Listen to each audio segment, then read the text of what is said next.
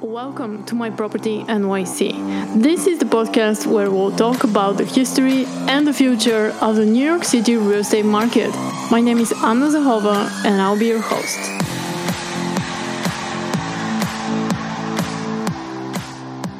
Hello to everyone who is joining me for this episode of My Property NYC, and thank you for the emails on my first interview with the real estate and construction attorney Marc Supcoff.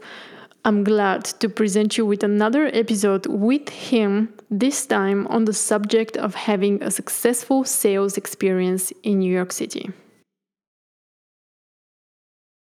Okay, so welcome, Marc. Great to have you here again. Thank you, Anna. It's great to be back. Okay, in this episode, I would like us to go over the process of selling a property in New York City. And first, I want to ask you what's included in your service when a seller requests that you represent them in the sale of their home? I like to think of our services as legal soup to nuts. What I mean by that is we we take control from the beginning of the transaction until the end of the transaction at the closing table and beyond. What does that mean? We prepare a contract of sale, negotiate it with buyer's counsel, review the title report, and assist in clearing any issues in that report, pre- prepare the deed and the transfer forms, and coordinate to get to the closing table. That's fantastic. And how long does it take for a seller to actually get to the closing table? I usually get involved once the seller has identified a buyer and has accepted their offer or has an accepted offer. The amount of time it takes from start to finish depends on some different factors, such as how much negotiation is required for the contract is the buyer obtaining financing because then the bank will, will get involved and they can take uh, many weeks to issue a commitment and clear the file for closing. Are there any issues in the title report that need to be cleared? And then finally, scheduling everyone's uh, around everyone's calendars and having a successful closing. Could take anywhere between 30 and 90 days, Anna. Okay, thank you for clarifying this for us. What documents must a seller have in order to get to closing successfully for a condo and for a co op? Sure. For a condominium, the seller will have a deed, and so they need to provide a copy of that deed uh, to their attorney. And if they have their existing title report and policy from when they purchased, that can be helpful also to the buyer to speed the process of uh, getting to the closing. On the other hand, for a co op, the seller needs a bit more. The seller will have to locate its original proprietary lease and the certificates of shares that were issued, since a co op is a corporation and not real property. And what if one is selling a property that was inherited, but the deed or shares have not been transferred yet? That depends on how the person who has uh, passed away uh, left their estate. Uh, the easiest case would be if the property was already held in a trust, and then the trustee can execute the wishes of the trust. Otherwise, if there was a will, the will would need to be probated in order to get uh, letters testamentary and to execute on the issues of what the uh, decedent wanted in the will. And finally, if the decedent uh, passed away without a will, then an administrator needs to be appointed by the surrogate court in order to uh, transfer the property. Okay. I want to ask you is there something a seller should do before putting a property that has multiple liens on it for sale?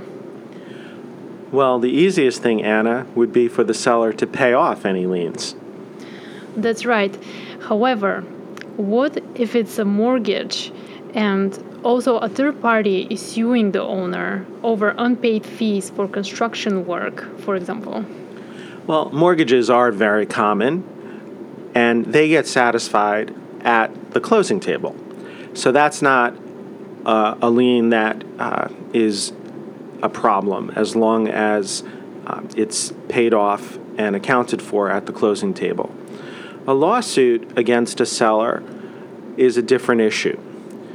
If the lawsuit is following a lien, a mechanics lien that's been placed on the property, then that would be technically a foreclosure action against the property.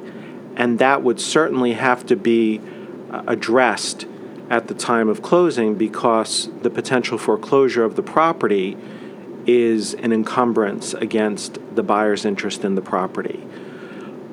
If it is not a lawsuit for foreclosure and it is simply a lawsuit against the seller, then perhaps the title company will provide title insurance but accept from the coverage any claims stemming from the lawsuit. So the title company is going to be the one that's going to be fixing that issue before the closing. Is that correct? The title company is going to identify through their title searches whether there is an encumbrance against the property, and then, yes, they'll provide instructions to the party's attorneys on how to deal with that uh, encumbrance. Okay, great. Let's now look at a scenario that happens quite often. If the seller has accepted an offer, but then another offer comes in with more favorable terms, what would you advise the seller to do? Well, it depends on what you mean by more favorable terms, Anna. Yes, sure. For example, it's a cash offer. Well, cash offers are highly sought after, as one can readily uh, figure out, because there's no financing involved, no uncertainty. So if you have one deal that includes the buyer getting financing and the other that's all cash, as long as the contract has not been signed by both sides, the seller is legally free to take the more favorable deal in this case without a mortgage contingency. And on the contrary, we know that sellers want certainty.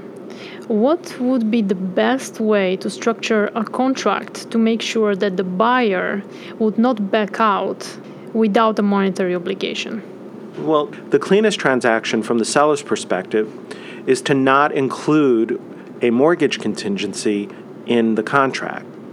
Then the buyer can't back out of the contract without forfeiting its deposit unless the seller can't deliver marketable title.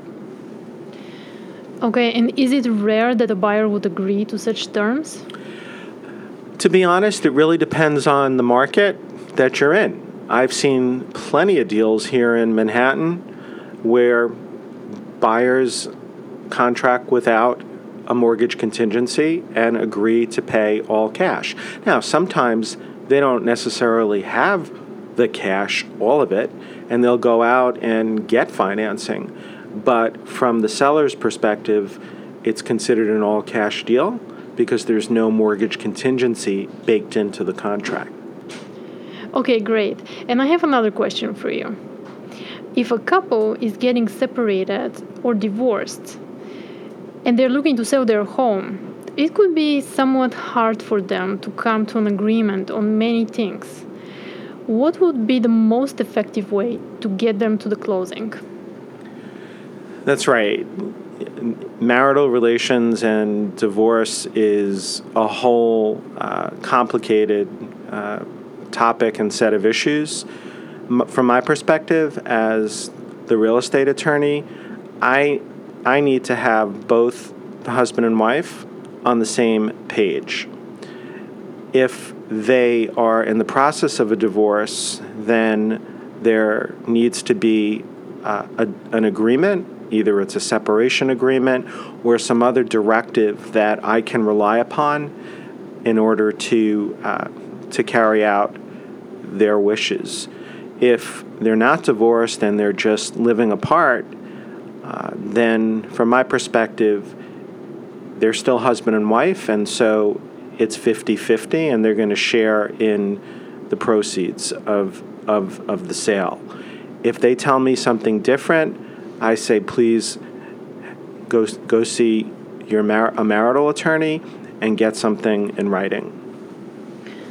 Okay, and you mentioned once that you were previously asked to deposit the proceeds of such sale and such situation to one of their accounts, and you suggested a different alternative. Right. So I had been representing a couple with their construction law uh, issues in, in, in New York. Actually, they owned a beautiful brown, brownstone in Brooklyn. And subsequently, they decided to sell the house and they also mentioned to me that they were living apart.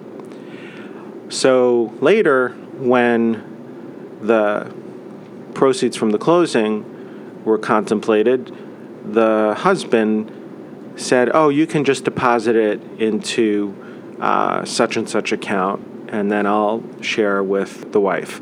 Um, but from my perspective, I wanted to make sure that the proceeds, which were being split 50 50, there was no dispute about that were sent directly by me to each of my clients. And so I cut two checks in equal amounts and sent them to each one directly to the husband and to the spouse. Okay, fantastic. And I want to ask you about early possession. And I've shared with you that in one of um, my cases, I've had a situation where the seller accepted an offer and the seller also agreed that the buyer can move prior to the closing. A few days later, the seller's attorney advised that the seller is no longer willing to accept the early moving condition and that the buyer can occupy the property only after the closing. Why should the seller not allow an early possession? You know, there's an old saying that possession is nine tenths of the law. And I think it really applies in, in, in this scenario, Anna, that you're describing. If a seller were foolish enough to let a buyer move in before the closing, there's no easy way to be sure that the buyer's ever going to close because the buyer is now in possession. And so you don't want to let the buyer move in until the buyer pays to own the home. Right, and then you most likely have to deal with an eviction, is that correct? Well, evictions are a really thorny, whole different ball of wax. I try not to get involved in evictions, but that's exactly the reason why you don't want to let the buyer live in your house until she buys the house so that you don't have to go to court. I've heard those kinds of proceedings can take enormous amounts of money and time and uncertainty. That's right. And let's not talk about the closing. Is there something else that a seller should bring to a closing besides a couple sets of keys? That's a fair question. One thing both the buyer and the seller must bring, and I always remind them, and sometimes they forget, is a government issued photo ID. You'd be surprised how people don't always have that, and the closer will require that to submit with the mortgage loan documents for the HUD regulations. Other than that, a seller really doesn't have to bring much else if they brought their proprietary lease and their shares in the event of a co op, then they're covered. They shouldn't have to write any checks, uh, except maybe a gratuity for the closer. Always a good recommendation to bring your checkbook and a pen. And that was actually the last question that I had for you, and I wanted you to share with our listeners where can they find you? What is the best way to reach you? Thank you, Anna. This has been phenomenal. Contact me at my law offices. You can always email me at info at designandbuildlaw.com. Fantastic. Thank you for joining us and sharing all this valuable information with our listeners. You're welcome. Thank you for listening to this episode of My Property NYC. Please leave us a review on iTunes and subscribe to our channel.